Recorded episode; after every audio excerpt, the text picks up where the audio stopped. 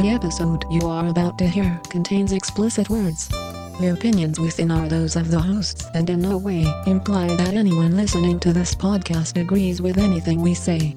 Please send complaints to this flippin' podcast at gmail.com. I'm recording. Wait, my levels are like super high. I'll get my microphone a little closer here.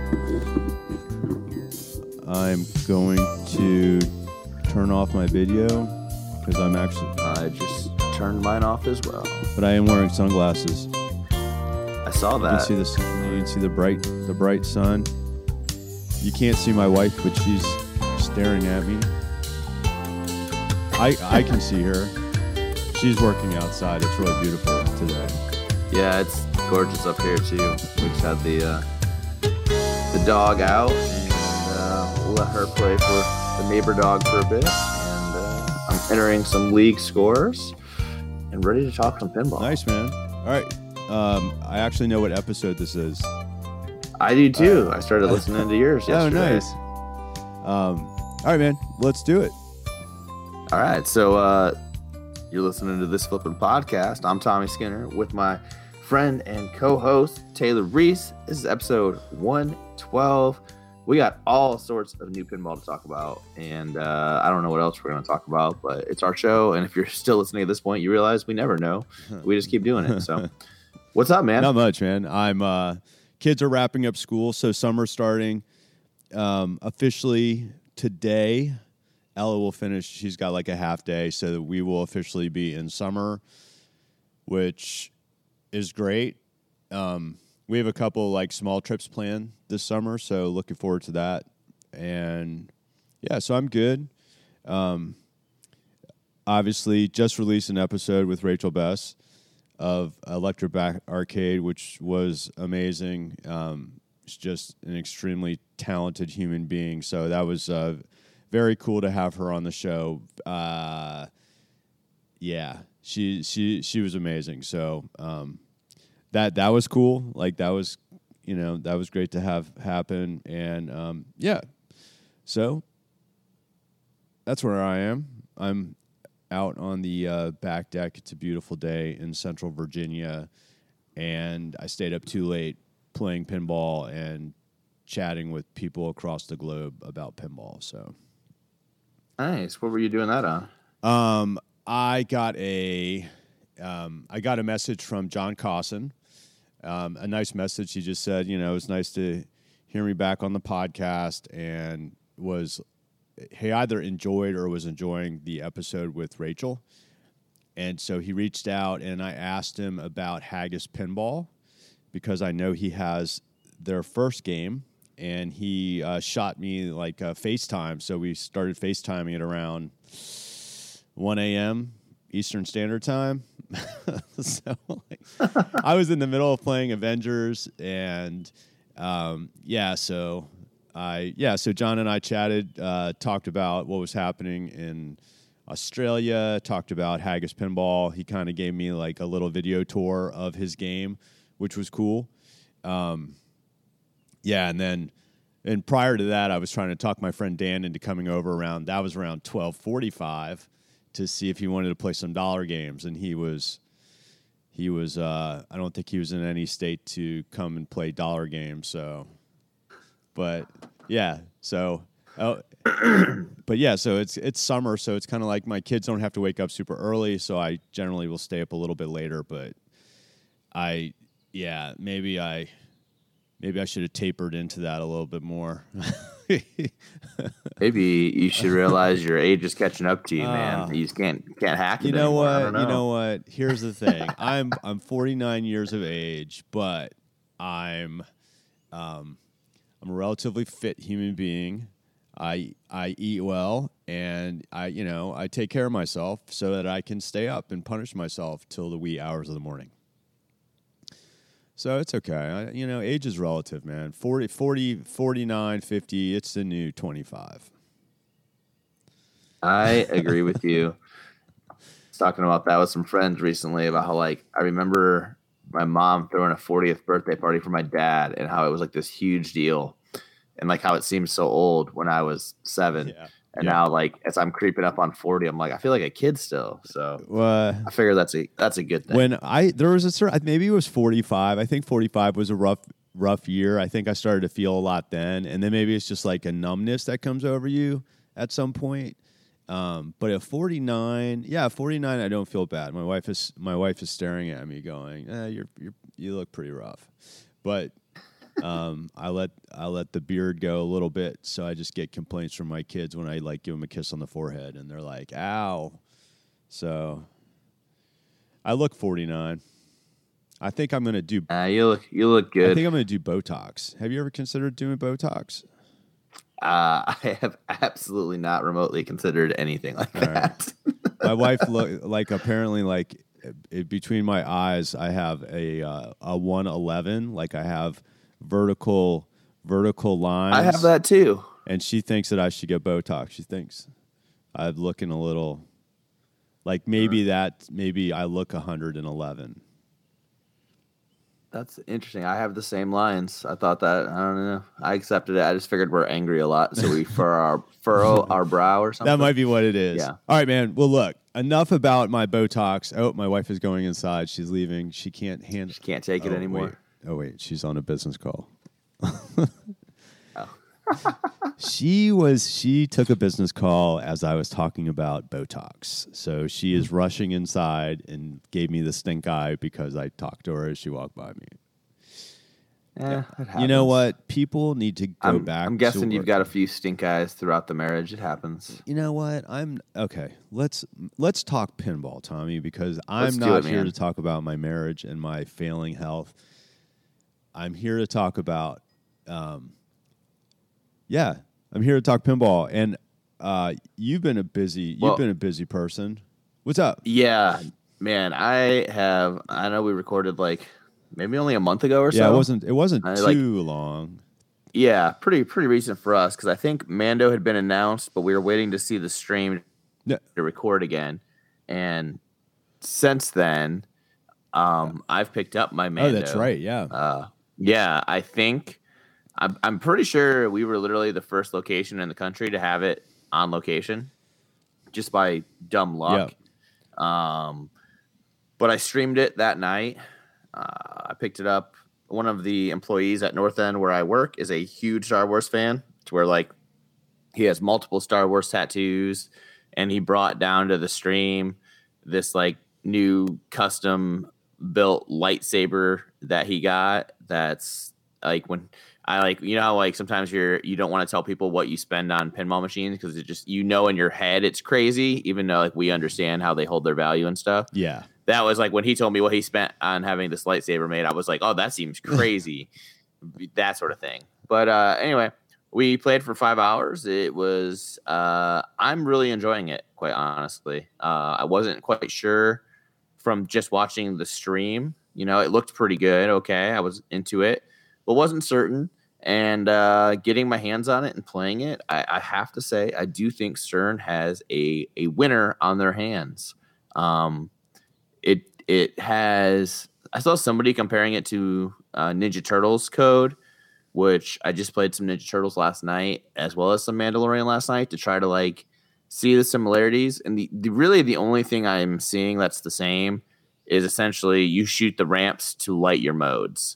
Um, that to me is not that unique, but that lines up. But then after that, Ninja Turtles scoring and rules and stuff really make almost no sense to me. Don't understand it. That's what I was worried about with Mandalorian. But with Mandalorian, they actually make sense, and I understand the scoring pretty quickly. And it's got some really good basic stuff like shoot your ramps and start a mode, which casual players can understand. Plus the multi ball starting like fairly easily with an up the middle shot. Um, a lot of my casuals were appreciating it in just the two days I was down there watching people play it so far.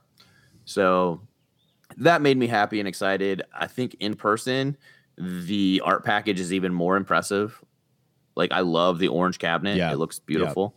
Uh playfield's nice. Uh the multipliers, you can get up to a 5x playfield, but you like after just I've literally pretty, probably played like 25 games on it maybe. somewhere in that range total. Like I fully understand how to get my multipliers and how to start them if that's something I want to do. Um, and obviously, that's going to be your path to really big scores is getting a big playfield multiplier stacked with a mode, stacked with a multi ball. So it's got some relatively simple stacking, um, but I, it's not like it's easy to do. It's just easy to understand what you're trying to stack actually. So so far, I'm I'm really enjoying it. Uh, only bad news is the entrance to my left ramp has cracked already. Yeah. Uh, it has a metal protector on it. It- the ramp broke where the metal protector attaches, actually. So I'm gonna. I was. I just saw it like as I was leaving town. I'm actually up in Michigan, uh, summer vacation, enjoying myself. But I'm heading back tonight because we have league, and I'm going to take some mylar and basically mylar down where it cracked. And it's not going to be a permanent fix, but I reached out to Stern that night when I noticed it, like 10 p.m., and I got a morning email back the next morning at 8:30, which is 7:30 Stern time. Um, that you know it's covered by warranty. Give us your serial number, and they're going to take care of it. So again, it, it's frustrating, um, but I know Stern also doesn't want that stuff to be breaking, and they're taking care of it. So it is what it is, and that is exciting. So th- obviously, that's the biggest news with Mandalorian being the hot new release on the streets, and um, what did I do? I counted my coins before I left on Monday, and just from Thursday to Monday, uh, uh, Mandalorian came ended up coming in like third out of all my games for the two week total. So we got a lot of play in just like four days. So so your two week total, it was third. Only Third overall, it trailed uh, Tron, which I just added in as well. right. Um, everything trailed Tron. Tron eats quarters like it's its job.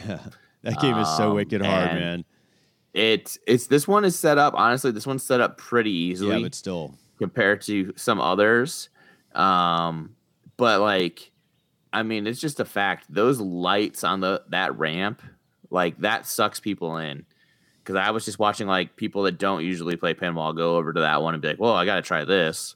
Like And you that was and you have the modded ramps, awesome. right? Like you have it's yeah, not I the got LED. the LE ramp yeah. kit on it. Yeah, so it's the pro version, but it's got the same lamp right the ramp lights as the LE version. Um, and that music's just so good on that game. Oh, it's so good. uh, Do you that was Yeah, go ahead. it said just Tron was basically like the first modern game I learned the rules to because Dan St. John had an LE at his location at Main Street. And that's the game that me and uh, Dr. Phil Grimaldi literally played probably three or four nights a week together, like trying to get better and understand completely. And it kind of blows my mind now. Like, we used to occasionally get to see a simulation. Granted, Dan's was set up really, really hard, but like now I just I fully grasp what I'm doing trying to get there. And I think I got to it in all the three of the first games I played on it, maybe two out of the three first games I played on it. Um, still haven't got to Portal, so it does have like this white horse that I'm chasing, you know, on it as well. But Dan sold his Tron this past year, and I was just spoiled always having access to one, and then I didn't, and it made me want to look for one, and I found one. So it was it's awesome. I'm happy to have Tron too. Yeah, it's a it's a great game. I think um, I remember when Tron first came out. I re- I was at the Allentown show in Pennsylvania, and I can't remember who was I can't remember who was selling them. Oh man, it was a that was a long time ago. Probably Pinball Star, I'm guessing back was then, or Trent. was one of the two. Pinball Star. So they've both been around a yeah, while. it might have been Pinball Star, but he had some Trons, and I mean, I remember when I first saw that game, the playfield just seemed so bare, like nobody was interested in it. I mean, like people looked Yep. at that game and they were just like, "Dude, Stern is, you know, Stern is dying. Like, look at this garbage they're putting out. It's just a theme game." And I think that they were like the the prices were, you know, I mean, going going back then, it was like, oh, these. They were good prices back then. Like they were trying to. I think they the LE was like unload 'em five thousand when it came out or something. well, they were, and I think that they had like show price, show deals on these games. Like, um, Oh, but it didn't. It it took me a long time to appreciate Tron. I think that it was just, um, yeah, it didn't seem like the, a ton of people I knew had them. I don't know that I knew anybody who had one. And then finally, we had one at the uh, Richmond Pinball Collective, and I got to spend time. I got to spend time playing it, but I also got to spend time playing it with people who really understood it and really good players that got deep and could like sit there and like hey, this is what you want to do, and then actually do it. And it really changed the way I felt about the game. I, I think it's it's the rules are nice because it's one of those. It's a simple rule set, but it's difficult to master it. You know, it's similar to Attack Yeah. from Mars. Absolutely. And there's something about those games that um, I think, I yeah, I think that that is um, there's like that real sweet spot, right, where it's just like you you can have a game design that's tough enough to make a skilled player remain engaged with the game, and I think that Tron is like that. I think that Tron's layout is so simple. I mean, it's Funhouse flipped, right? Is that right? Is that yeah? oh, it's Congo. Is it Congo? Tron's layout is just Congo. I always thought it was. I always thought the whole thing was like if you took a funhouse playfield and flipped it over, it was very similar. I think of think of the well, maybe you don't even need to flip it over. I mean, if you look at the scoop location, Yeah. I don't know. I don't. I don't have as much experience with Congo, but we just got a Congo at the uh, Richmond Pinball Collective. Ooh, nice. You'll see. They're they're like the gray shot is the exact same as the Quorra shot. Okay. Um, the, yeah, you have the whole like disc in the middle and the back, which changes it from both Funhouse and Congo. But there's just borrowed element. Uh, again, there's only so many things you can do with a layout unless you're Keith Elwin, and then you can just break all the rules and do whatever you want and be awesome at it. But yeah, it's a nice hybrid of some stuff. Uh, it just it just that game meshes really well together with the sound package in yeah. it. Like Great sound package. that's a game where I really appreciate the sound. Like it's when I turned up at location because I'm like, yeah, you guys can hear this and nobody's gonna complain. Actually, I mean, that Um, and Total Nuclear Annihilation. I'm trying to think of soundtracks where it's like, you know, let the attract, turn the attract mode, tra- attack, attract sounds up on that game, and it'll just draw you into the pinball. I mean, what what other games do that that you can think of? Um, I mean those two stand out to me the most. Like obviously your music pins have the music and they are what they Yeah. are, but as far as like other games with their sound packages, like those two, I have to agree are like at the top of the list of melding the worlds of music and, and pinball in unique ways that really succeed. hey, speaking of melding the world of music and pinball, did you see that there was a for the record store day there was a Xenon release, a, a Xenon album? No. Yeah, so Record Store Day just passed. Um, uh, maybe it was Friday or Saturday, and there was a Xenon album that dropped. Like it's, I believe it's the sound effects from Xenon that dropped for Record Store Day, which is, just seems crazy, but there you go.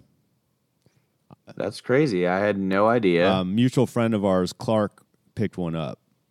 Oh, I say I'm looking right now. I found it and I had no idea, Yeah. and I'm guessing it's sold out at this point. It's probably sold out. Clark Clark is one of the Yeah. uh, founding members of the Richmond Pinball Collective, and a friend of mine and Tommy's. You guys chat.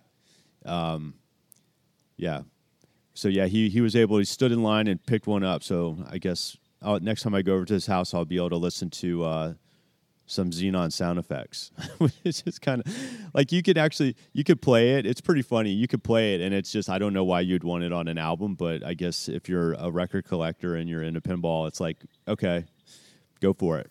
Yeah, I started collecting vinyl over the last year or two, Ah, and yeah. not like not extensively or by any means, but yeah, like that would have been a sweet find for sure. Um, so back to Mandalorian because I, I so Yeah. as far as the ramp goes, because I know you know obviously I knew that it had broken because you Yeah, shared it. yeah. And have you heard of other people having that issue, or does it look like you're kind of the one off for the ramps? Because I I will. I haven't seen anyone else, but I've also been up here at the Okay. lake for three days and basically off the internet. Okay. Um, I'm I I want to make sure everyone understands. Like I realize these things happen. I'm not being like God damn Stern. Like it happens. I know Stern's not happy about it either. They're fixing it.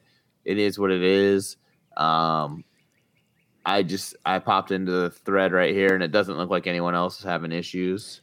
Um, for the Mando owners thread on Pinside at least. Now the one So that's good to see. I've seen. I played another one on location last night. Theirs was not broken. Um, other players, I didn't tell them mine had broken, but two other players commented while we were playing. They were like, "Man, that left ramp really seems like it's going to break when you hit it." And I, I didn't say anything, but I was like, "Yeah, I think it probably is going to." I, I have heard Uh, from other people that have played it that they've remarked about how thin the plastic of the ramps was. Um, yeah, So I think that that's interesting. I know that when they first showed the game, I think that there were some comments made about how that the ramps that were in it were prototypes. But um, you know, somebody mentioned that maybe the thinness of them at the time, because I think people even mentioned it then that they thought it would, you know, it was, it was due to the prototype status, but it sounds like they ship like that, which I mean, I think that's a little troubling, but I don't know. We'll see. I mean, that's a game. I mean, it's you know, if it's a game that gets played a lot, the ramps are going to get busted. That's Yeah, just going to happen. Definitely, it's definitely a possibility. I, I- there's a protector there. It just seems like the protector doesn't fit perfectly snug on the ramp. So every time it gets hit, Yeah. I think it had a little flex to it. Yeah. and that flex I think led to breaking at the mounting point. But- That's what I suspect. But I never like the game's been great. I haven't had any ball sticks. Like I didn't have to take the glass off except to remove like the protective stuff on the Razor Crest ship when I opened the game. But is the is the You know. protector for the ramp? Is it attached to like a post in front of the ramp entrance? no, it's just attached to the well, yes. So the front one is attached to a post. The back one is not. It's just got like a tab on the ramp that it screws through. Is that the one that broke? That's what broke. Yes. Yeah. Okay. So what is So- what is it protecting? Like what is the actual? The side of the ramp. Okay, I'll have to take a. I'll yeah, have to I mean, take a it's look at it. protecting the entrance. It's essentially like a, a, a cliffy on the ramp entrance. It's it seems okay. It's, I just think the way it's mounted is it's obviously not the best. But again, haven't seen it happen elsewhere, and Stern is taking care of it, and the game is uh, still playable. You just have to hit that left ramp a little cleaner because right now the left side flexes a lot if you hit that side, Yeah. and your ball's not going up the ramp if you do that. Well, yeah, that's cool, man. Other than that, did you think that the rules? I did. I, I think I saw you comment about the fact that you had. It sounded like you had gotten pretty deep into the game, rules wise. I got I got the stream. I actually literally right before we started recording, just exported the stream to YouTube because I hadn't done that yet. So it is still on Twitch right now since our Twitch, my Twitch keeps everything up there for like two weeks. Um, but I got to two out of the three mini wizard modes. I got to the multi-ball mini wizard mode because there's three different multi-balls. You pl- qualify all three of those, then you have to qualify the fourth one, which is that mini wizard mode. I can't remember what it's called off the top of my head. And I also got to the missions uh, mini wizard mode. So play all five missions and then shoot your ramps again, and you'll qualify that one. I did not get to the encounters, which is the upper play field. Um, the upper play field, I know that was something that a lot of people kind of had questions about, but I've really enjoyed it so far. Um, it reminds me a lot of Congo's lower play field in that it's it's not it's not like it's difficult. Like you're not a casual will walk up and they'll be able to see you have a flipper there and flip and bash some targets. So that part's like fairly easy. Um, but you can actually get some pretty big points there by hitting the targets you need to to complete the encounter, and then it gives you like a bonus level which starts roving uh, the lit insert. And if you're shooting the lit inserts, your points are pretty big. It's like two purple lights that rotate over. Uh, if you hit the other ones, you're not getting anything, but those little bonus levels can give you some pretty big points really quick, and you're not up there for a really long time. Uh, it's a little bit, I guess it would be similar to Aerosmith's upper playfield, which I know isn't a game that a ton of people have played. The premium and LE on that didn't seem to sell as great, but I thought that was a, a well integrated upper playfield when I've played that game too. So that does I, that's the one mini wizard mode I didn't get to that night, and I don't think it's that it's it's well, it's not that it's that hard. It's just you have to really focus on doing those encounters, uh, which if you're not applying the focus to that, it's a lot easier to start missions or to start multi balls than it is the encounters, I guess. Because each encounter has three levels and you have to do three of them. So basically, you're going through like nine little mini modes on that upper play field. wow. Uh, yeah, it's it's not the ball isn't up there all the time. When it is up there, it's up there so briefly that you don't really notice. How pl- how I playable well is it? I mean, is it a playable like you're talking about much making so. like the roving shots? Like, can you trap up and actually like Yep. aim and stuff like that? You can trap up. The thing is, the targets you're shooting are like what two to three inches in front of your flipper. So Oh, you yeah. can trap up and aim. You're going to hit the target you want to hit, but then the ball comes back down So so fast, fast, yeah. that it's very hard to react to. and how Um, does the ball the the way that the ball feeds that upper playfield? Is it one of those things where that flipper is always energized, right? So there's got there's something that diverts the ball to to like basically feed that playfield. Yeah, the ramp has a diverter that actually drops down. Okay, I think I saw a picture Um, of that. it's, it's like a little U metal thing. Um, I saw the ball bounce out of that from hitting that diverter so hard it bounced out and came back down the ramp on somebody's game. Um, that hasn't happened to me at all on my machine yet, so I don't think it's a huge concern. But I, I know that was something people were had mentioned. Um, honestly, I mean the game seems to shoot really well. Like we had no ball sticks. Uh, the left orbit can be dialed in a little bit better for sure. Um, there's a, if you look at it, there's a flasher that's mounted to some plastics that hangs over the orbit. And as the ball is coming in or out of that orbit right now, it occasionally hits that. Like, it's not the best place for it to be mounted for sure. But, you know, the rest of the shots feel pretty good, other than the ramps do seem kind of thin. Yeah. Man, I don't know if you can hear it, but I'm like um Oh, we're putting people to sleep with this thing. It's like the Mother Nature podcast. it is. It's like Bob Ross. Look, a dragonfly just flew by. I don't it's yeah, it's just uh it's very relaxing. So I apologize Yeah. for all the background sounds. No, this is we're setting the whole mood with this one, man. Uh we'll have to do like a Bob Ross cover or something like that. Um I I like it. yeah, I, he could be painting our logo. hey, I like it. There we go. Um yeah, So yeah, so I think uh, I think I'll have an opportunity to play a Mandalorian this upcoming week. Um, so I'm super excited about that. Yeah, so it looks. I yeah, I watched I watched some of your stream. It looked it looks really fun. I yeah. And and while I was streaming, um, Dwight jumped into the stream. Hey. Dwight is the coder of the game, and you know it's it was interesting because again, I've openly talked about how I don't like some of Dwight's games, some of his rules he comes up with. But in there, you know, Dwight was he's like, You're always nervous when your game's about to hit the streets. And like you could tell he's genuinely excited. He was asking questions, he was telling people some of the stuff. And that was like I didn't reach out to Stern or anything. Somebody just told Dwight someone was streaming the Yeah. game and he jumped in. Yeah, that's awesome. Um, I did mention on the stream that I thought because I got like I don't know 35 or 50 million in, in a bonus level on the encounters, and I mentioned like I thought that was kind of like unbalanced scoring wise, and he said, yeah, you know, I might take a look at the scoring on that again. cool. So it was cool to see like you know you notice something, the coder is actually there watching you play, and he saw what you saw. Yeah. So that was cool. But for the most part, the mode scoring seems really well balanced. Um, and again, you can activate those multipliers. So there's two stand up targets on the right. You shoot those, that activates one of the multipliers. Um, the other one on the left side, there's the three hunter stand up targets. If you shoot those, then you have to roll in through the right in lane, I believe it is. That activates the hunter mode, and that's a hurry up on the orbits.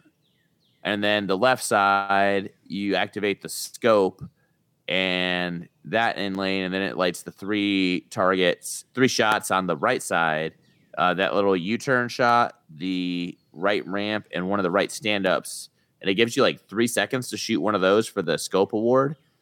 And all those, that's what lights your playfield multiplier, as well as gives you like some Beskar to buy other stuff too. Uh, honestly, I just I think I had a lot of fun playing it. I'm in I'm enjoying it How was and it was really cool that they put in that setting for streamers to turn off the licensed music. Oh, I did that nice. just to test it out, but like that was uh, the alternate sound uh, soundtrack is really good as well.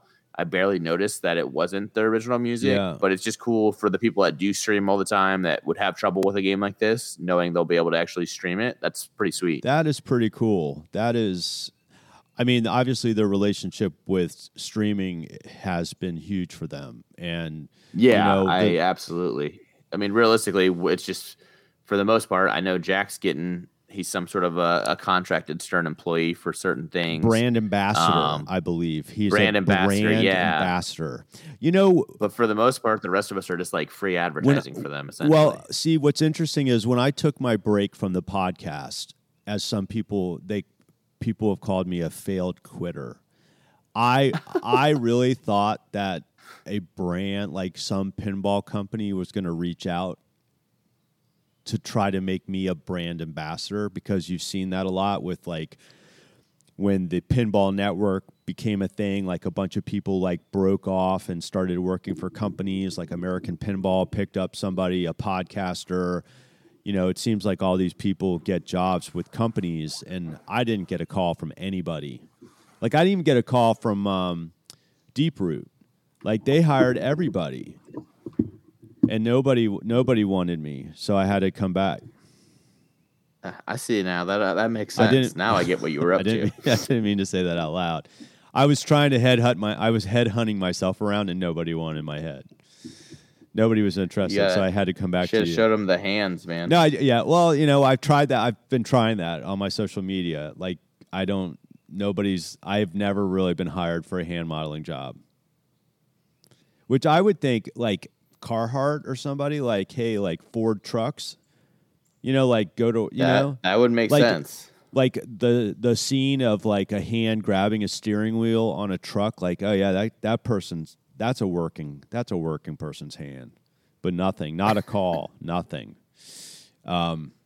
You should try some horror film auditions, perhaps. Uh, you know, like the hand that reaches out of the grave or something. That's you the thing. Like Spooky Pinball is not even calling me for like you know we want your hand to model for back bo- back box or something like that back box art.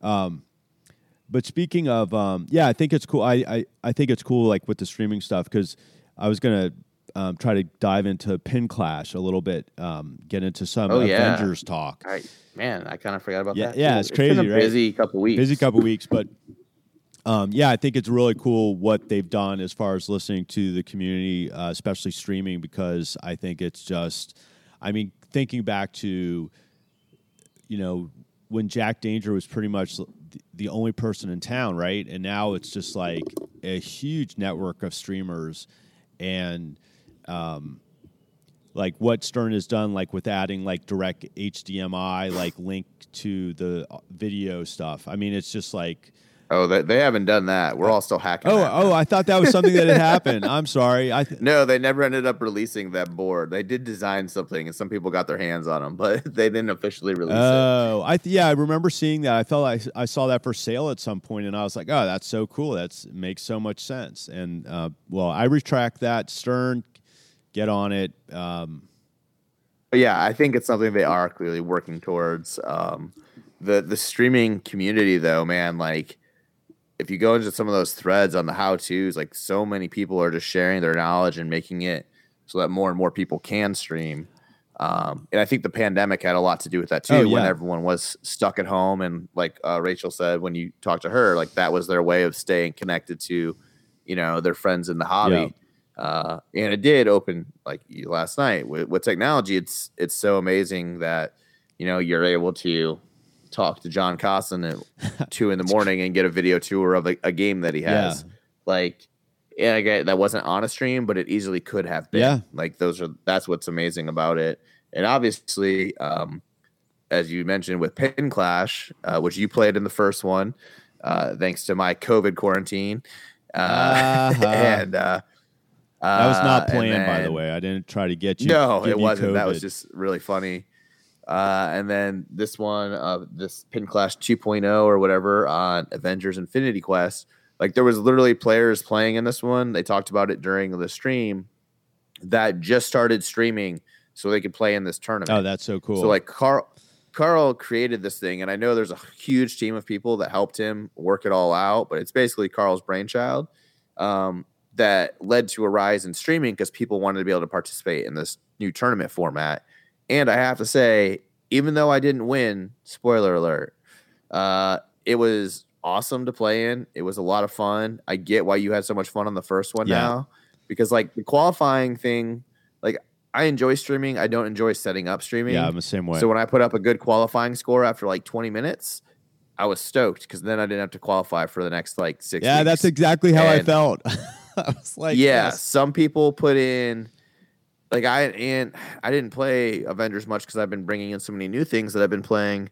But like some people qualified for like 40 hours. yeah, That's like 40 hours of streaming. That's like three years worth of streaming for me essentially. yeah. Uh, but it's if that's what they enjoy doing, that's awesome.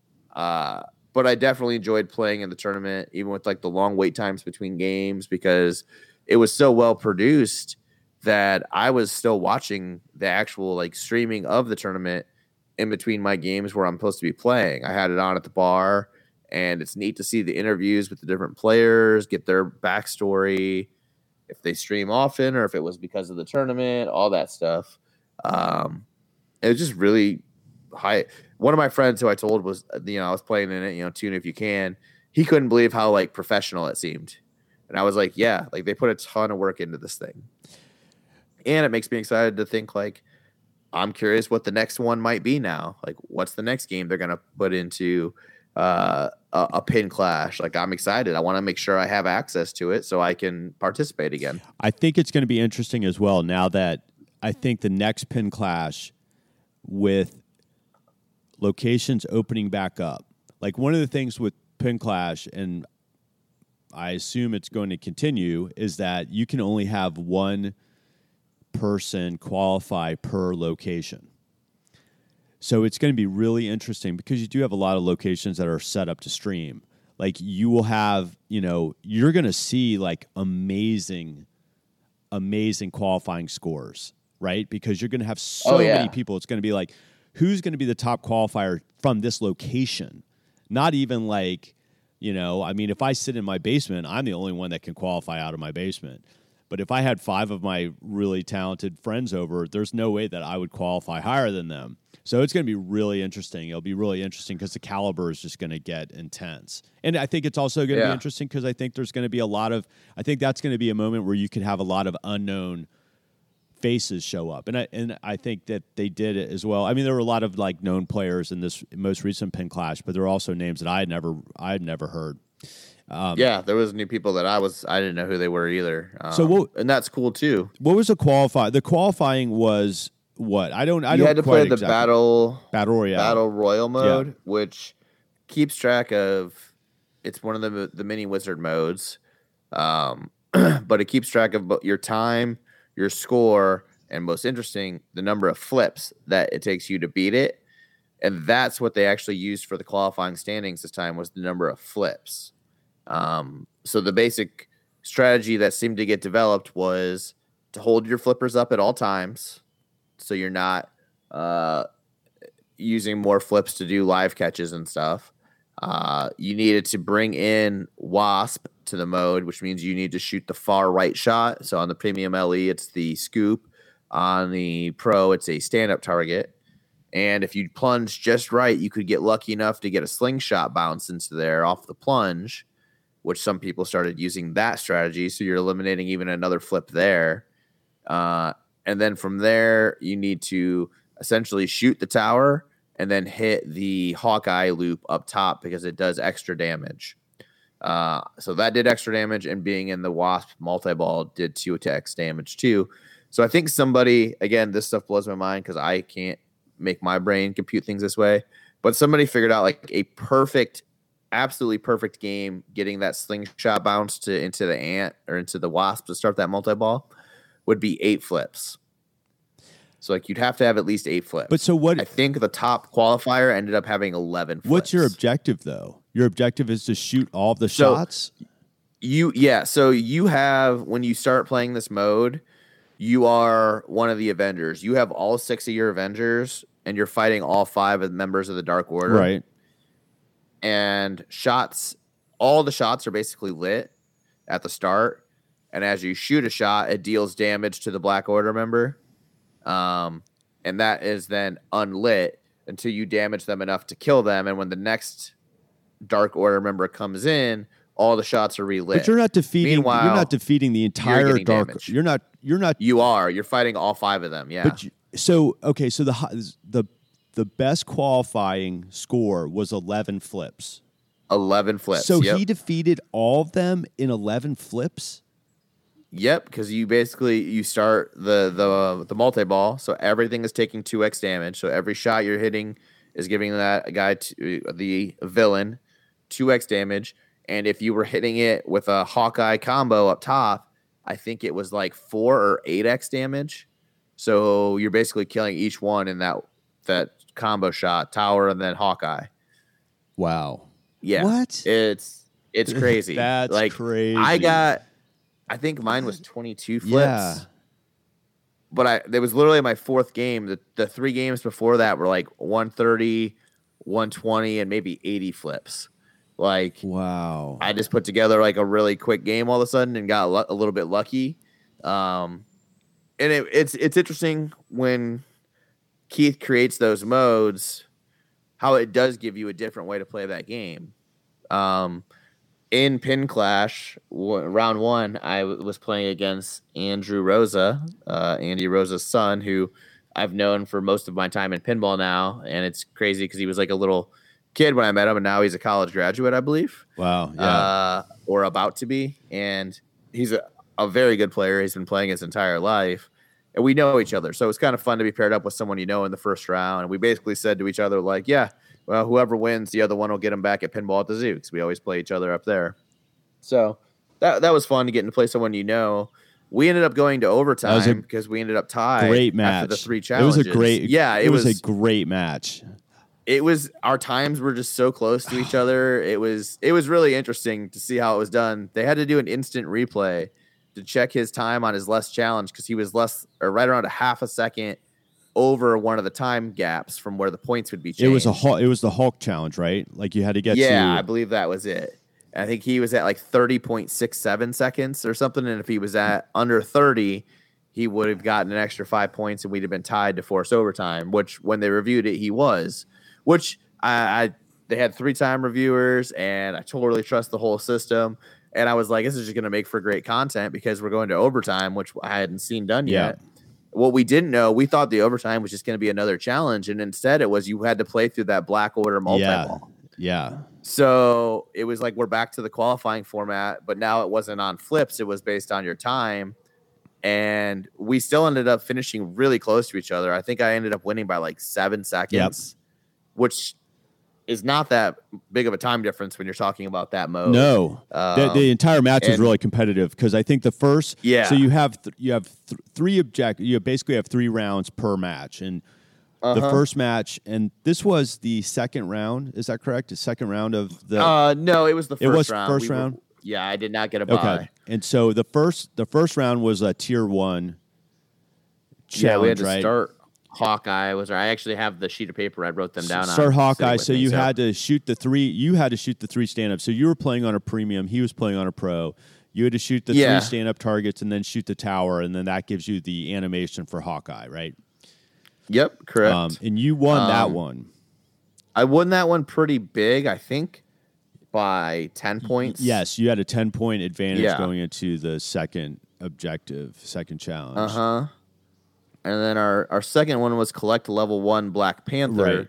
which I think is something like eight or nine shots to the right I orbit. think it's nine shots, but you also have to Yeah. after you get past the first that the level one thing is very confusing to me because you get yeah, you think initially it should be level one, and then Right. like when you first collect them. Yeah. yeah so So first you collect them, then there's level one, and then there's level two. Now, when you- even though it, it's your third time when you first collect them you don't have to hit a different switch you can just hit the le- you can just hit the right orbit over and over again but once you get past collecting them and going to earn level one that's when you have to have another switch hit Pri- I- Ah, see, I didn't even know I, that. I think I Yeah. think that's the way it works. Um, it, at least that's I think that's the way it works because I know that's how it works with Black Widow.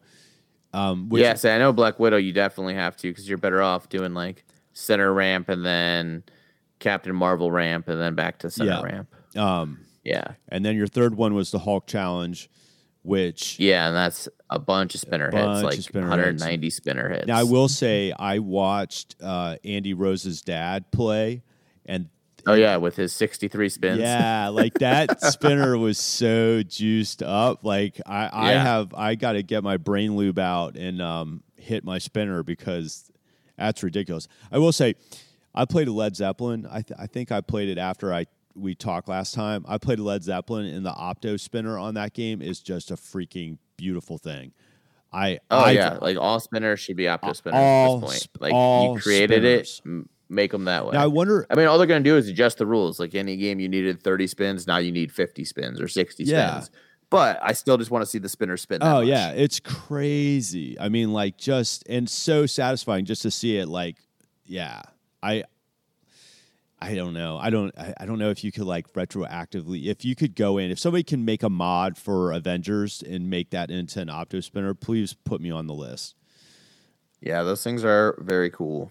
Um, but yeah, so I ended up surviving that first round with the the overtime victory, and it was uh I had fun. It was very cool. I was like legitimately excited when I I had.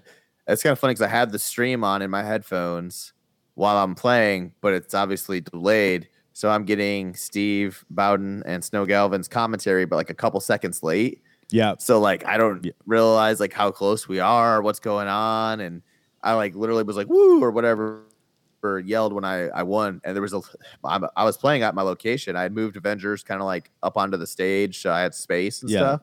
But I also made the mistake of putting it like right where Mandalorian and Tron and Led Zeppelin are right behind me, all the new stuff.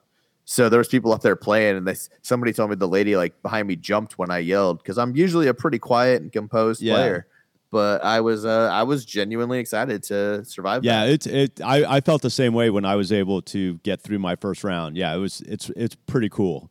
Um, yeah, the delay is the delay is interesting because you don't necessarily know what the other person has done.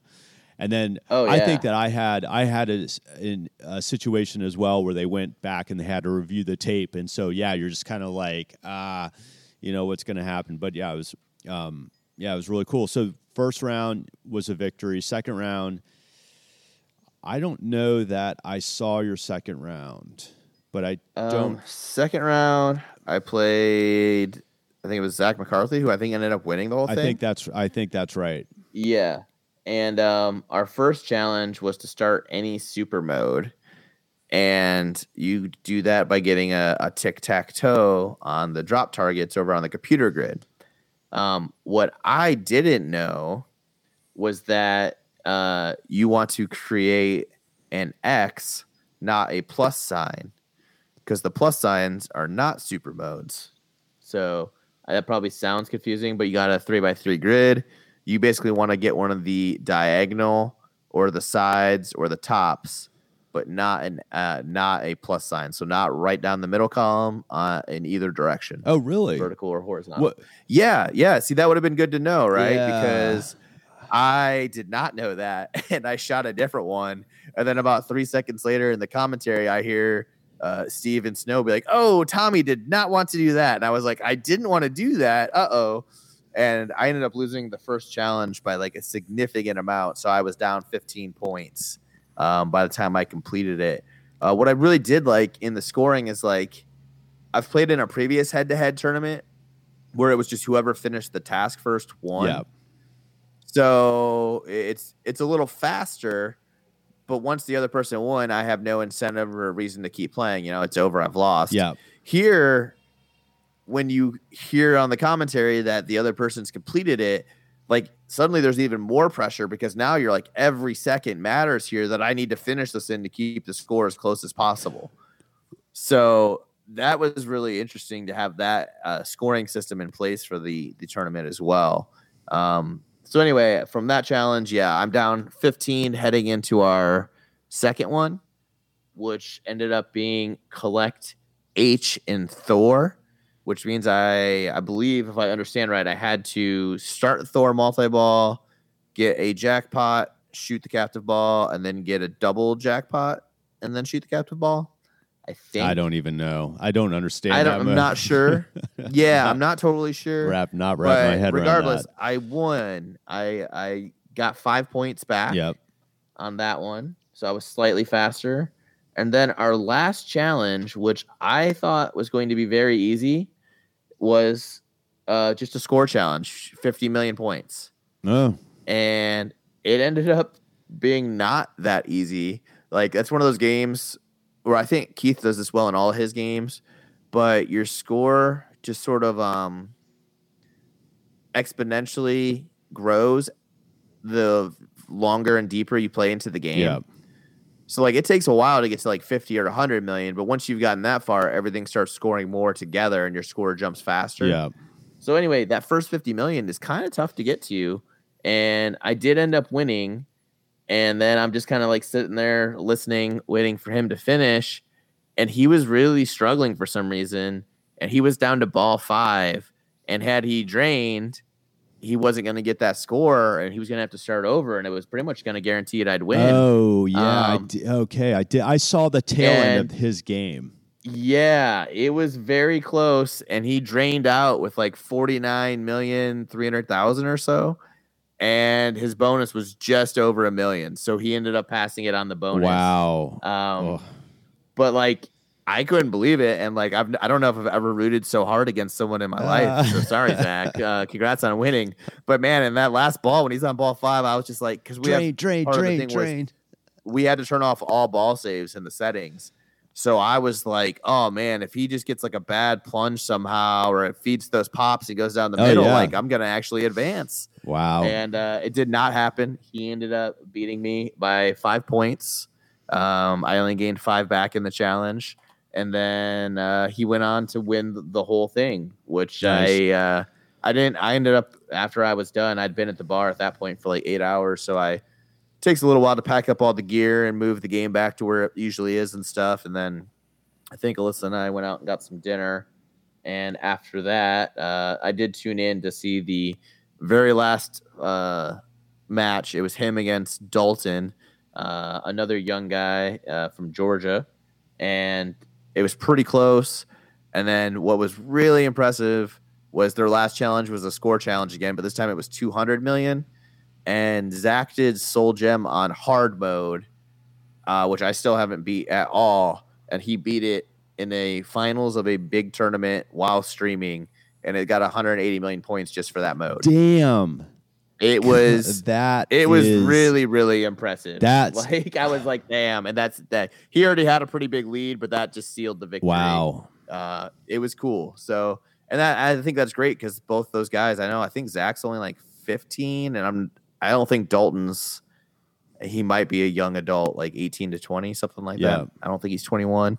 And he was streaming on location at I think Portal actually think. down in Georgia. yeah, I so think he was plays at uh, Portal. I think I saw Brian. Yeah. Uh, Brian posted that he was going to be playing representing that location. That's awesome. Yeah, man. so that's very cool. That's very cool. I think that yeah, it's yeah, that's clutch, man. Uh, I've never oh man, Soul Gem. I still I, I still don't get the gem stuff. I'm still having issues with that, but we can we can dip into that for a minute when we're done with Pin Clash. Um, yeah, I think that I think Carl and the entire production is just amazing, and yeah, I I'm really interested to see. I wa- I watched some today, and I think it uh, at least on the Twitch on his Twitch channel. I don't know if he's got a YouTube one as well, but I think there was like 6,000, 6.3 thousand views or something like that, which is I guess it's kind of impressive, but it seems like for pinball. That's a lot. Yeah. for pinball that's a lot, but I'm not sure like what what what's going to make it take that next step into I mean like this, you know there's streams that just have been watched a million times like what is it that's going to make it like make that leap bridge that like big number thing and I, I think I just don't think it's possible for pinball because of the barriers to entry. Yeah. Like the cost of the machines being so high, or if they are on location, you know, getting there's it's just it's it's gonna remain a niche hobby. yeah I do think if there is any sort of bigger market for pinball competitively or streaming, it's gonna be in a tournament format like that. Um, where the matches are much shorter times. yeah I think I think the And time I think the time is still have- uh, an issue yeah, we have a very short attention span.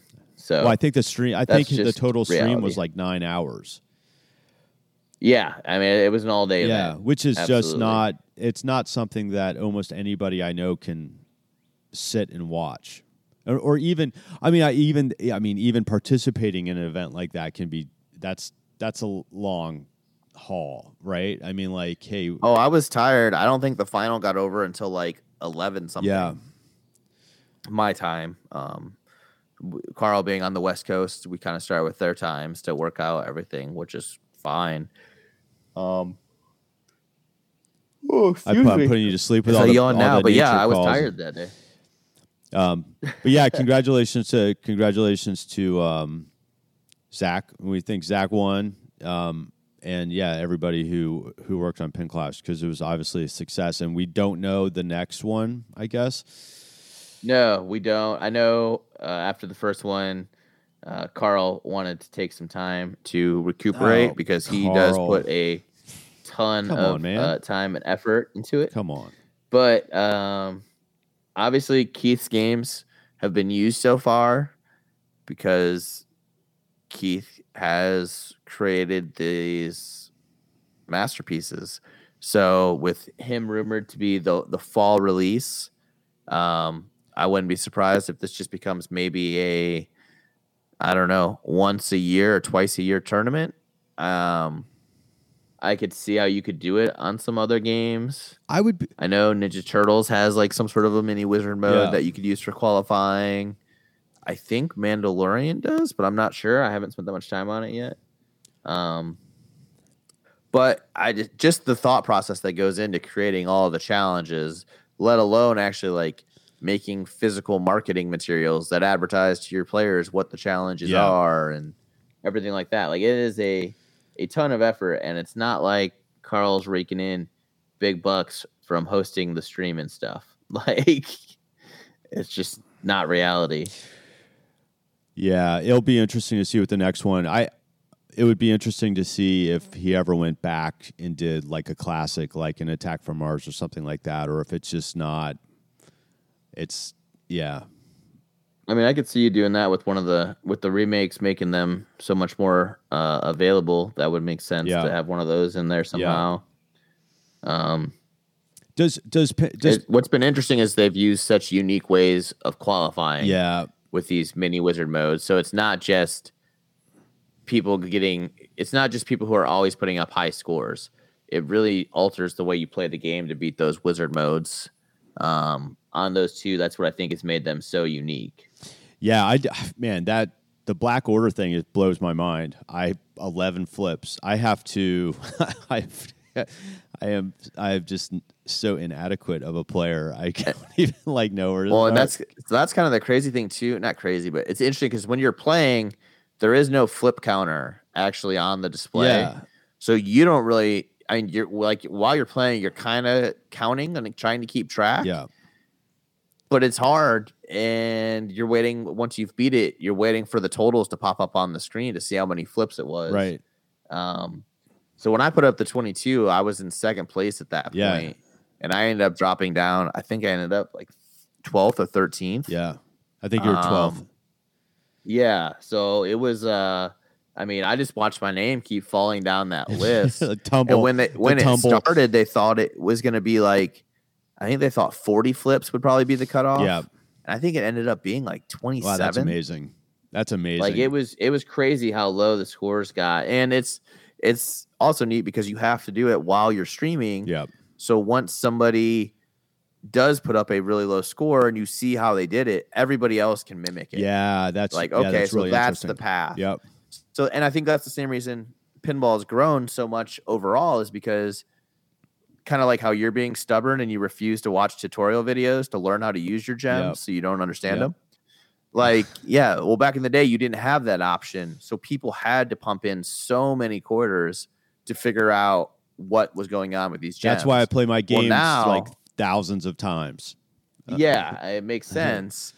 Uh, now you can watch one video for 10 minutes of your Yeah. life, just 10 minutes of your life, Taylor, and understand something and use that knowledge going forward to benefit you. And then you can share that knowledge with others.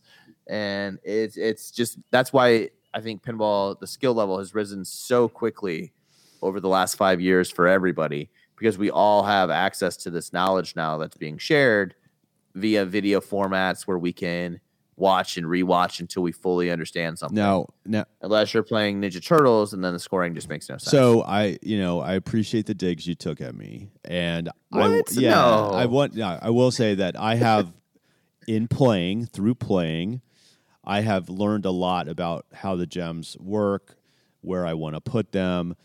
Um, I, yeah, the gems the gems make a lot more sense to me now, and I've you know I've gotten four, I've won like four gems. I haven't gotten all six yet, but I I have seen where like there is a a billion point somebody I think somebody posted something about like getting a billion points for something. Somehow they were using the gems.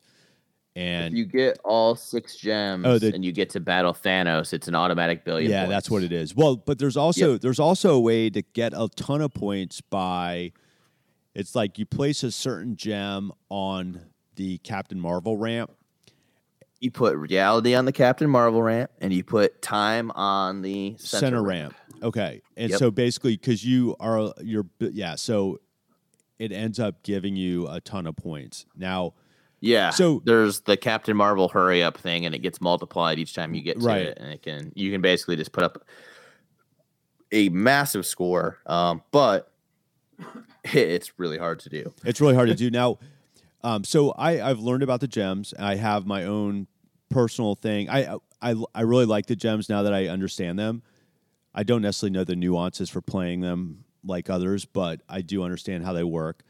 Um, I think it's really I think they're really well done in the fact that when I go to select which one I want to play, I'm like, man, almost everything.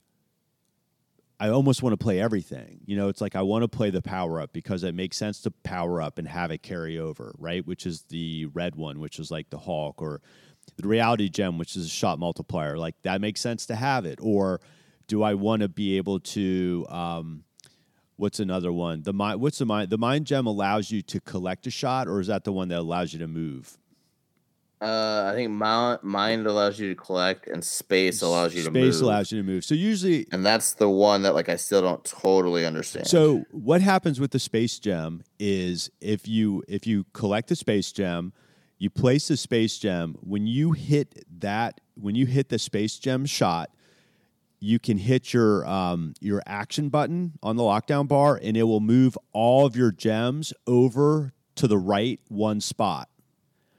Gotcha. So, like, let's say you have your power gem, and let's say you use it on Hulk, and you max out Hulk. So then you hit your space gem shot, and you move everything over. So you could basically, you could, by using space gem and your power up, you could basically lock everything in to where everything is completely powered up and it would carry over to your next ball. Ah, right? Interesting. Yeah, so that's so those are the type of nuances that I am I have I understand the gems enough to where I am now trying to work on those nuances. But what's you know, so it yeah, so that's interesting. Um, I a lot of times I'll put reality on the drop targets because it makes your drop targets easier. I believe you just have to knock down two opposed to three to collect whatever yep. the grid is. I don't completely understand the grid as far as how you because there is a there's a like computer grid or there's a there's I think there's a multi ball tied to the grid right? So similar. There is. If you just complete enough tic tac toes, it's like computer mania. Computer mania, and I do not understand that, and I do not understand like can you actually collect everything? Like, can you collect all the lamps? Like, can you complete the grid? Like, make it a solid grid, or does it always? No. It always resets between. As soon as collect- you get a tic tac toe, it clears okay. it. Um, um, so yeah, I'm not sure about that. I, I, I don't think I've gotten very close to like the computer grid multi ball, but um, in general, I've yeah. As far as the gems go, like I feel pretty dialed into what you're supposed to do. I put up scores of like three to four hundred million pretty regularly. Um, I've been getting to Black Order multi ball, um, which is like the second mini wizard mode. That that wizard mode I don't understand. I I I do understand it, but I just the thing I've the thing about Avengers to, for me is that I found like when I'm in single, like it's really fascinating to me because when you're in single ball play, obviously there's risk involved with when you're playing these modes because you're in single ball play. But as soon as you add a second ball to that play field, it makes all these like very makeable, like great flowing game. It turns it into such a flail fest for me. And so, you know, it's kind of like you get your portal locks, and you get your multiplier, yeah, that's great. But once I start playing like any of those modes with three balls in play, all of a sudden I'm like, well, I earn every 3x or whatever I'm getting because this is just ratcheted up the the difficulty level of the game. Um, which I think is great. Like I think it's just really well done. I feel like I don't know. There's some there's some games where it's just like if you've got balls in play, you're going to be getting points, and I just don't feel that. And then every once in a while, I feel like I have a connection and I can actually like do some flipper skills while in multi ball. Um, but yeah, Avengers is pretty impressive. Now, I will say like I am having an issue with my game where my portal lock, the disc. So I have the premium. The portal lock disc that raises up out of the playfield is it's not in plane with the playfield. So it's um, I've seen some owners have issues where the level of the disc is not in line with the playfield, and there's ways to adjust that underneath the playfield. And there's also a fix that Stern has sent out that replaces these bushings that apparently are used for leveling somehow. I don't quite understand that, but mine is actually like it's almost like one side of the the top of the um, portal disc is lower than the other side, but it actually carries it around. So it's it's um yeah it's out of plane. So i actually have a kit coming from stern today that's supposed to um, fix that. So we'll be interested it'll be interesting to see what i get in the mail today. Oh nice. Well i hope that does fix that for you. Is you did you ever fix your subway issue? I have not fixed my subway issue. Um yeah so my issue so there been multiple issues with the subway. The most common one that i've seen is that there's actual the mechanism down there that like traps the balls. It's kind of like these three i think it's three teeth that come up. I haven't really delved into that too much but there's like three teeth come up and it traps the ball and it allows the ball to um, um, i don't know what's the i don't know the term but to basically like get set up to get kicked out of the um, out of the scoop, Scoop. And original i think the original lock mechs that they had down there like they were binding like i don't know i don't know why like maybe it was riveted too tight so that was jamming up. So mine has that mine had that replaced. My issue is that when the ball goes into the subway i end up getting multiple balls kicked out. So it's almost like a trough issue like a classic wpc trough issue. And I'll be playing and I'll I'll get a ball lock, you know, I'll get a portal lock and then I will plunge a ball and I will I'll do something and it'll just release that ball. So I don't know I don't know what is causing that. So I just I basically like just turn that off and so the ball when the ball goes in into the subway it just plays through. Um which is kind of a bummer. Like it's it's like, well, that seems I've heard people talk about turning that ball trough off because they just they like the speed of the game. But I just want my game to work 100%, so it's kind of annoying, but at the same time like I I don't want to start digging into it too much cuz I just I I want to play the game, but now that I'm having this this portal disc issue, now I've got to like I've got to take that apart, so I think I'm going to go in and try to like figure out the trough issue. So hopefully I get Yeah, that all so done. I, I like the trough quite a bit, uh, but I like it because it does give you that time to chill while you uh, Yeah. put a ball down there. yeah, and I I also it's like nice. I want the ball to feed out of there. I mean, that's the other thing is like when you want to when I'm starting a multi ball or I'm starting so if I'm starting a mode, I want the ball to feed out of there, especially like if I have the Iron Man lock ready to go. Like that's just like boom, hit that, you know. Yep. So I'll, I'll get it figured It out. was but it was it was interesting to me because I had, we had to turn the subway off for Pen Clash, so that was the first time I'd really played it without one, and how much it alters like how you're locking the balls for Portal and uh, how you're starting modes. Uh, it was interesting. Yeah. Uh, it definitely changes the gameplay. So really, once you do get that fixed, I think it will feel like a, a new game to you as well. So that's kind of nice. now have you had Change it up. Well, have you have you had any issues with your game? Yours is a premium, right? It Yeah. is. I had um the only thing I had happen was my wire form uh, that feeds the right in lane Broke. The weld Yeah, broke on seen it, that. and Stern sent me a replacement. Alright. So, yeah, that uh, it that was it. Otherwise, my you know, knock on wood, my my disc and my subway have actually worked the entire time. Um, I did do something really stupid and uh, accidentally install Pro Code on it at one point, and turns out if you do that, the subway and the the portal do not work at that point. In case you were wondering. Oh, really? yeah, weird That's so weird. how that works. yeah. Oh man. But otherwise, no, I've been that one's been really solid for me. Um, Maiden, I've basically had no issues on, other than like I had the bad playfield initially, and they replaced Yeah. that.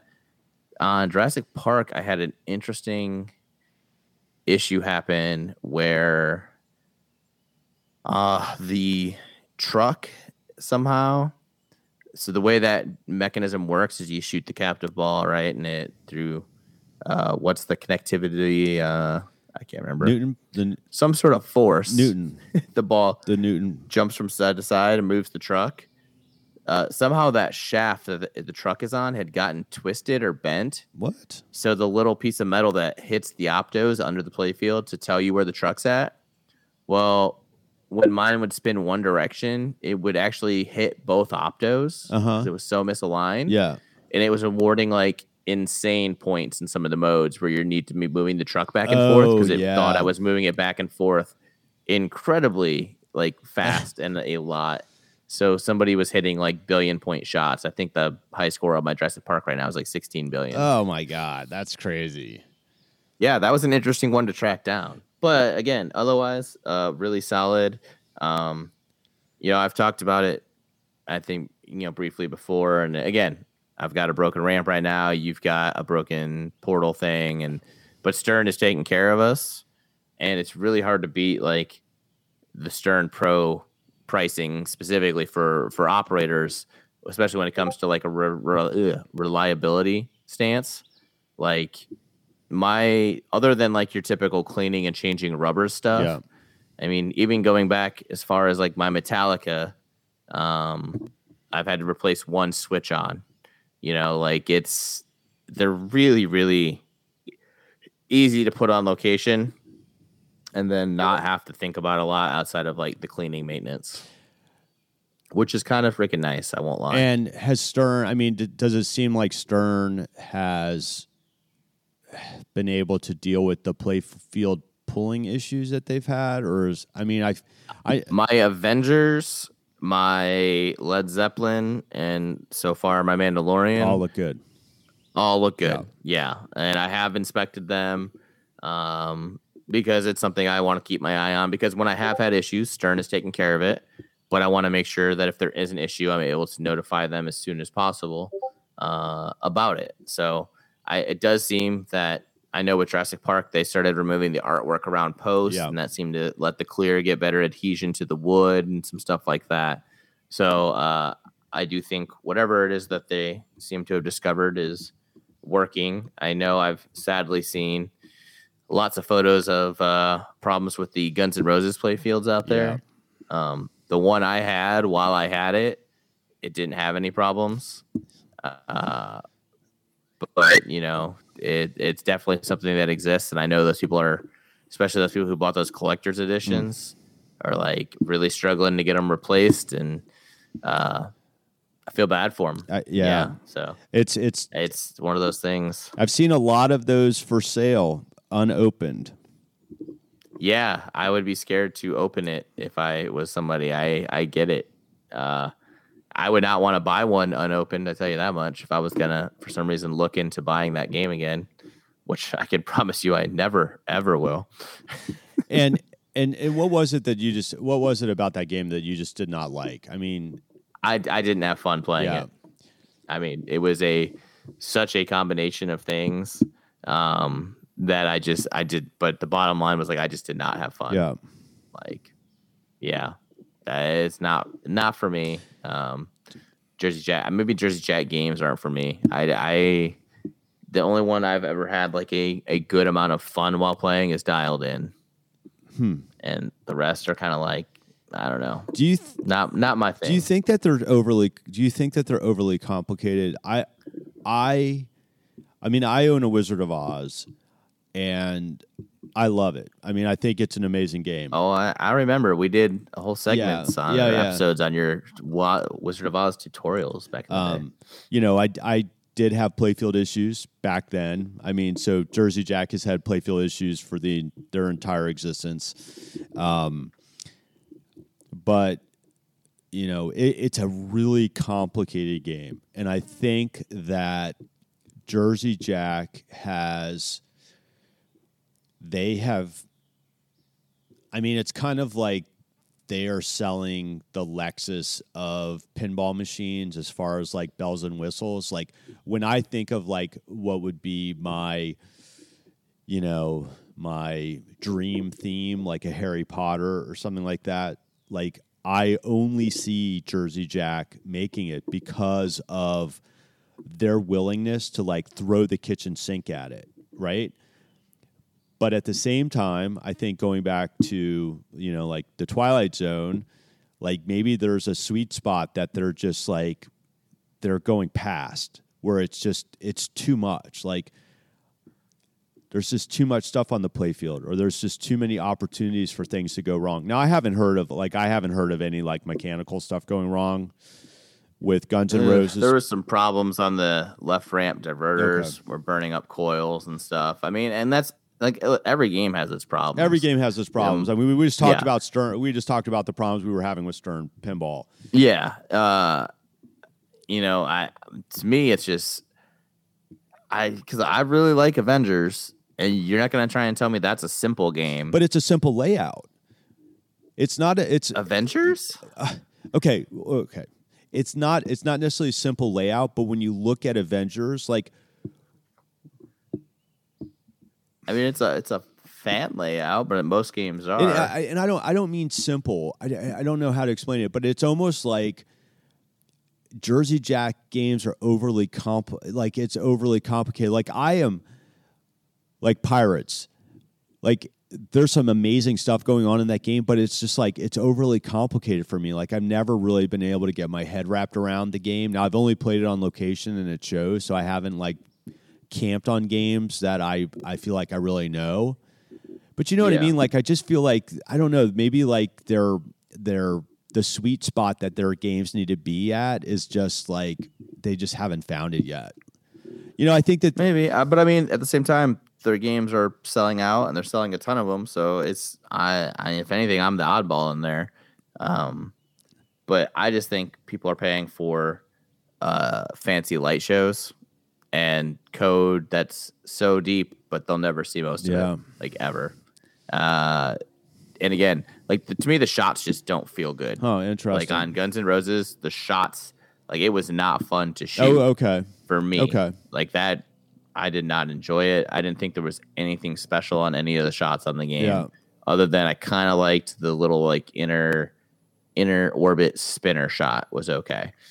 That one I, I'd hit and be like, oh, that felt good. But there wasn't that there Um, wasn't that like satisfaction shot like like No, on uh, on not at all. Avengers like hitting the Marvel ramp like especially like the Marvel Marvel ramp, ramp or the or tower or the, gauntlet ramp from any of the flippers. Like you know I yeah, I backhanded the Marvel ramp last night. yeah, that's awesome. That was it was awesome. Like I was just like I just I hit it, I backhanded it and I it wasn't it was on the fly. It wasn't necessarily intentional. I think I was probably like trying to slap save or something like that. And I was like I just made the Marvel ramp with a backhand.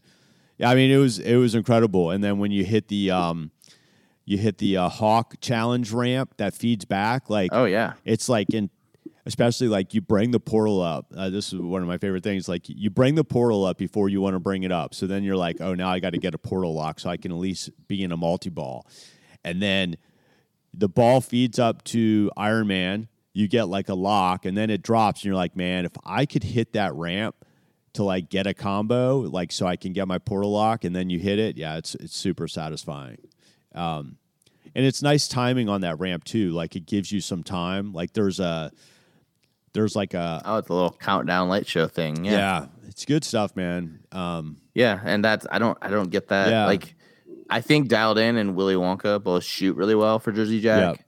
I don't think like I don't think Wizard of Oz is a good shooter personally.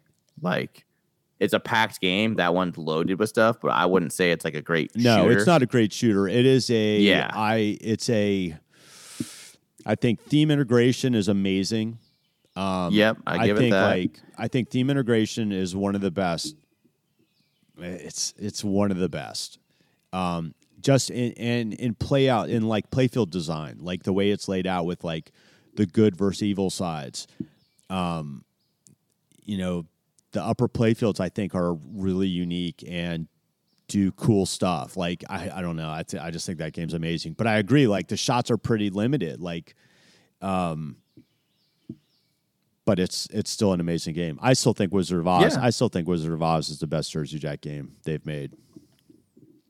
And I can't argue against you because I don't have a ton of experience on them. But again, this like I'll t- different strokes for different folks.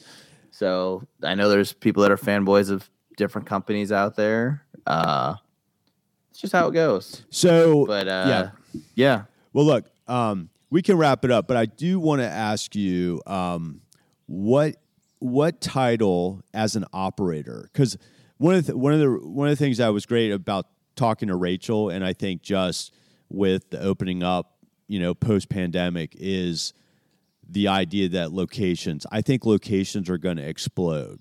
Right, like it's just going. People want to go out. They want to be social, and pinball is just a really great social event because you go, especially you're playing a multiplayer game, you're playing a four player game, you're going to sit around a bunch. And while you're doing that, you're hanging out with your friends, right? So, what company, I mean, because not even like, let's not even speculate on what the next titles are, but like, what company for you is the one to watch for making a game that's going to be like the next Addams Family pinball machine. I mean, if Stern gets Harry Potter through Kapow licensing, You think that's going to be the it's one? going to be it. Yeah, I mean that's just that is the most. There's literally a theme park. You know what I mean? Yeah, like yeah, dedicated to that. multiple Uh, locations. yeah, and it's something that I mean you're pushing fifty, right? yeah, and you're familiar with and enjoy Harry Potter. yeah, it's amazing. I'm mid thirties. I'm familiar with and enjoy Harry Potter. You're not mid thirties, are you really? I'll be 36 next month, man. God bless. Yeah. I Uh, could be your dad. you could be, I guess. Uh, you'd be young one, but well, yeah, you're in Indiana. that's true. uh, and then I'm trying to think, like, like kids I see at high school, like in my classroom, are still reading Harry Potter. Yeah, yeah.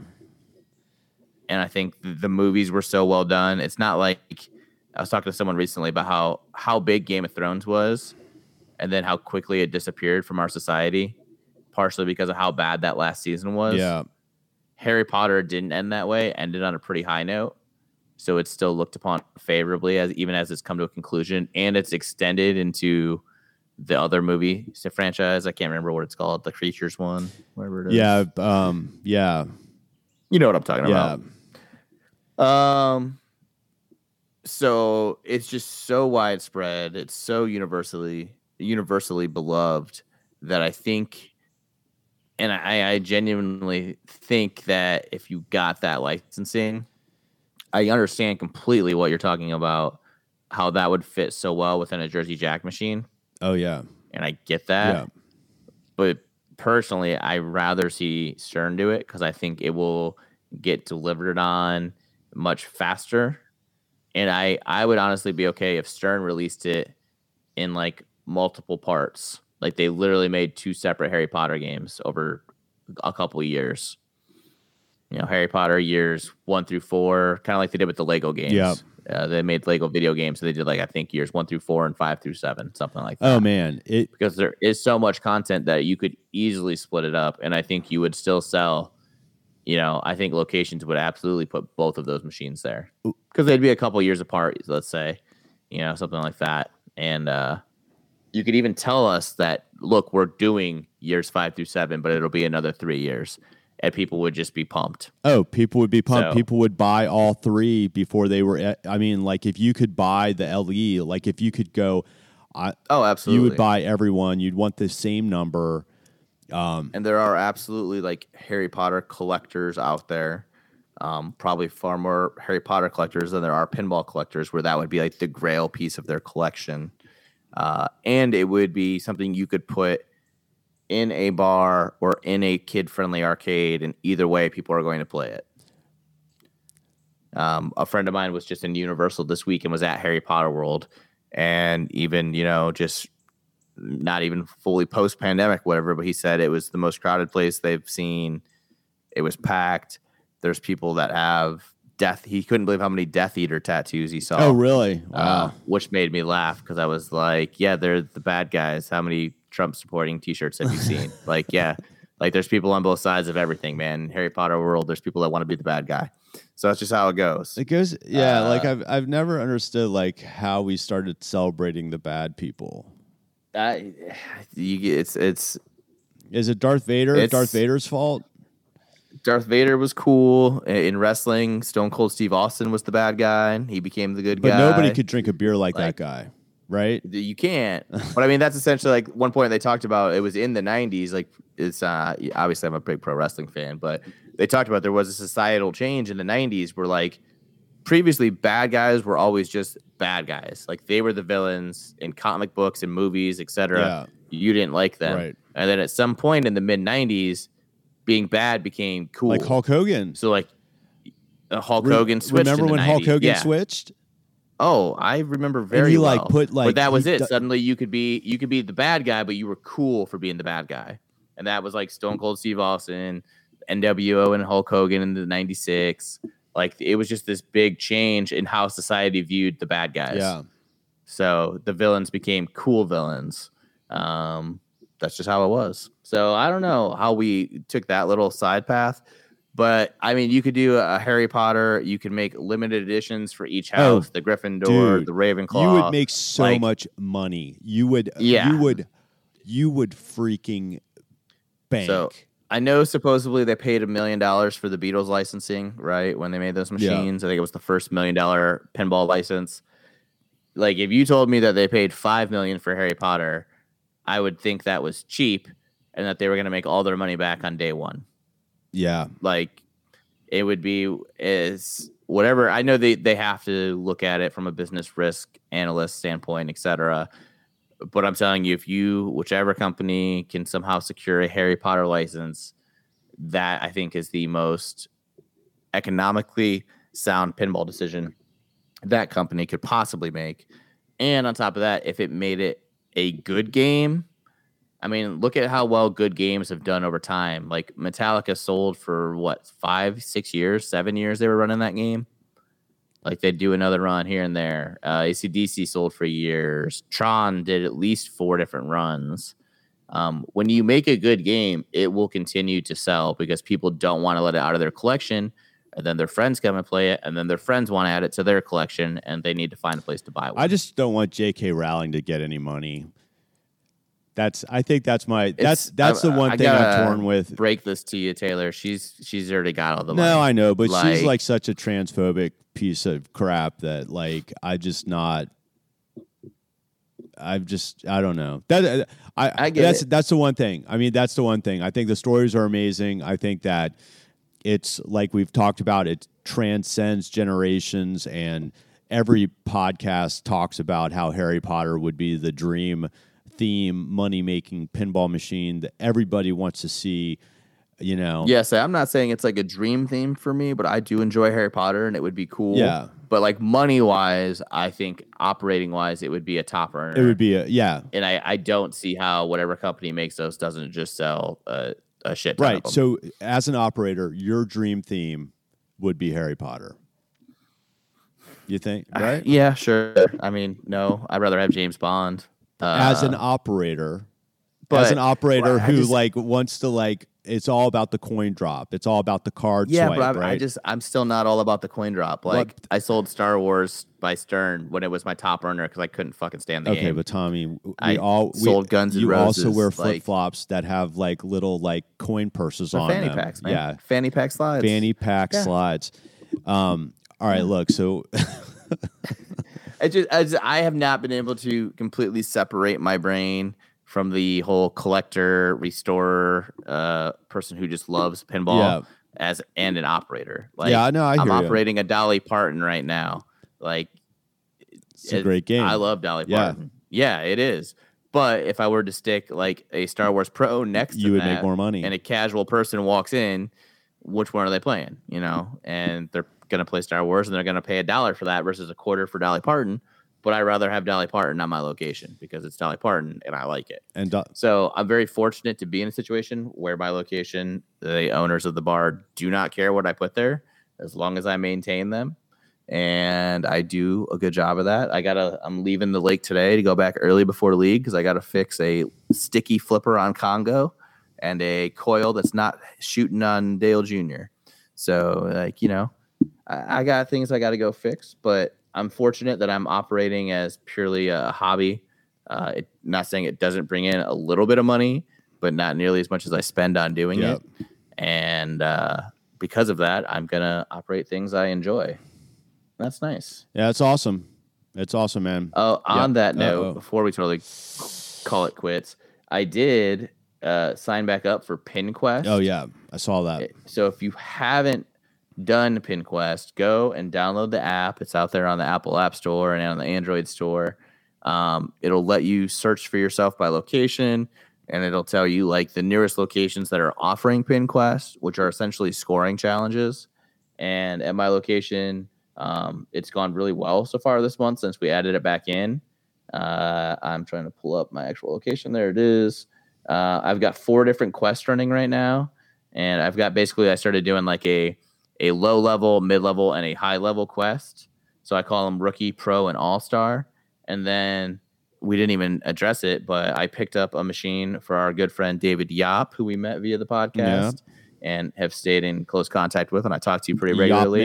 But he's been looking for a medieval madness for like months What? and one popped up in Indy. Um, so this was Monday.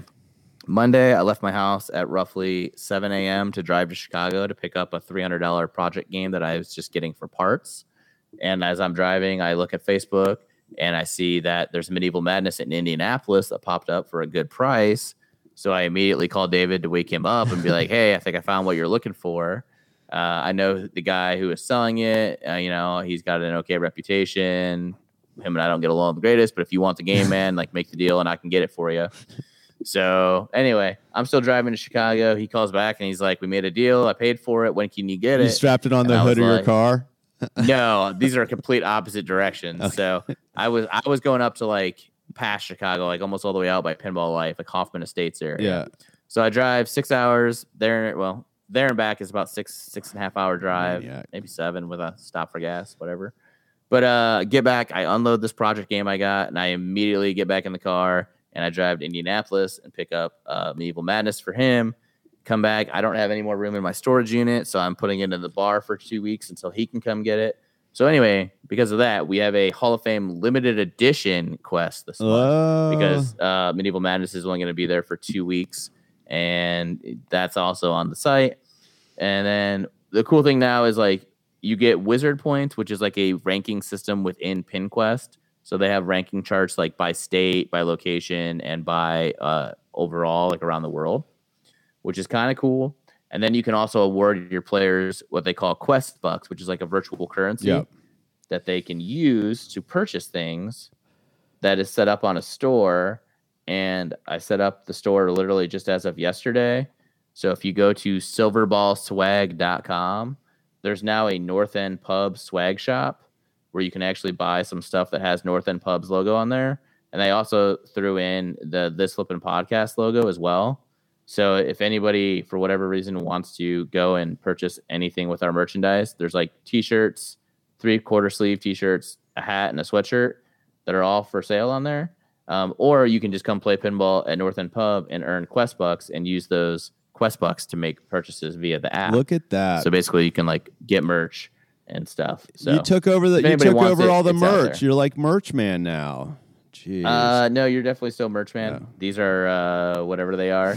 But I just the guy was like, I need logos for your stuff, and the only logos I have files for are North End Pub and, and us. So I'm gonna work on getting some like actual designs done by some artists for North End. Oh, cool, man. But I wanted to at least have something on the app so players could see what they could be potentially purchasing with their Quest. That's very cool. Do Uh, you um? But anyway, yeah, people are using it and it's it's going well. So any operators who are listening out there, um, check out PinQuest. I think it's it's working quite well. I will say the coin drop on all the machines that I had quests on was up slightly over the previous collection.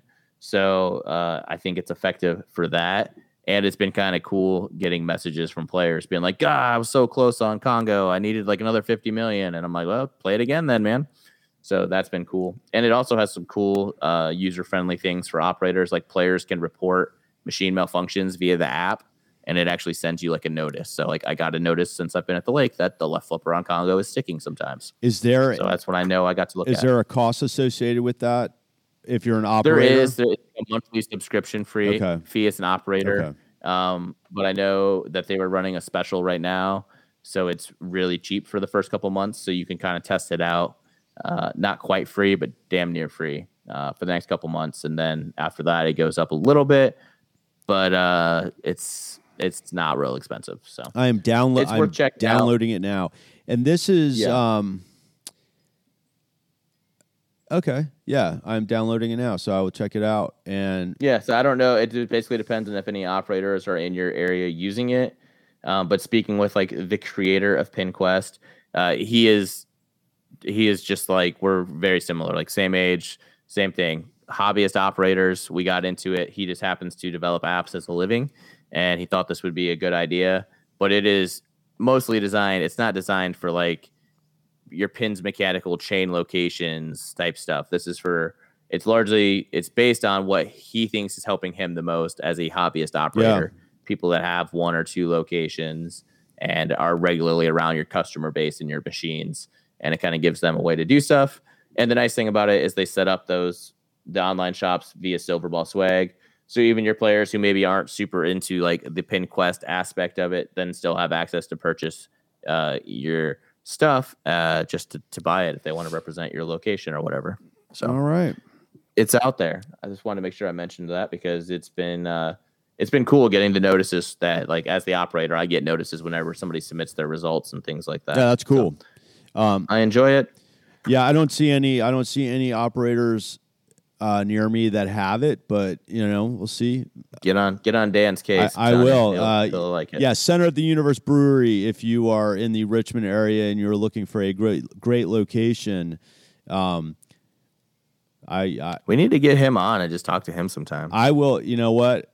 I would love to have Dan on to talk Yeah. pinball. He is a he is a obsessed, dedicated pinhead who has gone completely out of his mind. he's just like, yeah, he's he's uh, yeah, he's got a lot going on. Um, but yeah, his his locations, center of the universe brewing. Um, they they're I think they're in Ashland. I think their official address is, but they they just opened up like recently. Um, since the pandemic, you know, our our restrictions were lifted not too long ago, and I think he's looking forward to like hosting um, some events and stuff like that. So I will plug him when I can. Um, he's a good friend of mine, but he, the guy is like he is dedicated to making sure that his games play great. And yeah, Yep, he's uh that's yeah that tends to be the whole uh, advantage with hobbyist operators. I think we take a lot more pride and care in when our games don't work. Yeah. Like I love being up here in Michigan for the summer. Don't get me wrong, I'm really enjoying myself. But uh, at the same time, like when I get the notices that something's broken and I'm not there to go fix it immediately, I feel bad. So that's why I'm heading back a few hours early today to make sure everything's ready to go for league tonight. Well, look, I'm not going to keep you any longer, so you can enjoy the lake while you were there. Um, and um, yeah, it was good talking to you, and we'll talk soon. And hopefully, I will have played Mandalorian and fix my Avengers and have other things to talk about. And maybe we will, um, yeah, maybe we'll reach out to some more friends of ours and we'll do some um, more interviews because, yeah, it, it would be nice to get more people on the show and to find out what other people are doing, especially now that we are coming out of the pandemic. At least, I do think it's yep. I think it's funny because like in your world you're just coming out of the pandemic, but in my world like our location's been open a full y- over a year again. Oh, yeah. and I've been working like two jobs the entire time. I know. So I know. yeah. I know. I know. The world's it's just been different for everyone. It was interesting listening to that on the the episode you did with Rachel, where I'm just like, yeah, my world didn't change a whole Yeah. lot. Like there was uh, masks and sanitizer all over the place, but yeah. like I was still working like 80 hours a week most times. well, that's the thing. Like like Dan's location, like they just opened within the this last month, like where they were Yeah. allowed to turn on machines. So I mean, and, and I think that's the thing. Like, if any operators want to reach out to Tommy or myself, I mean, because we do know a lot of people, we know a lot of small time operators, um, or anybody, and one. I mean, I think that's one of the things that's interesting. It's I'm just interested to hear about what people experience, but also like what people are looking forward to, you know, like because regardless if it's it's been different for you and I, the fact that at least in the United States, now that we are opening up, like IFPA is coming back. Like there's actually a new sanctioning body. yeah, that's what I was gonna say, and we didn't even get to that, but we'll we'll talk about that on the next one. we'll talk about that on the next one. Um, well, Tommy, it was great talking to you, man. Safe travels. If you come across a uh, Walking Dead pro, um, think about me. I'll talk to you about that. and uh, uh, and yeah, man, take care. And yeah, we'll talk soon. All right, later, buddy. Later. Bye. All right, everybody in the car. Right? Get the kids out. We're gonna get some hot dogs, uh, some uh, beer. We're gonna go to the park over by the uh, nuclear reactor there, uh, anytime in USA. Yeah, you know, I got some uh, that, uh, nice you know, steak, uh, prime rib. Uh, got out the little hibachi, uh, barbecue. Bacon bar. Make sure you get some of them fried potatoes. Make sure you bring a lot of gravy for the potatoes sun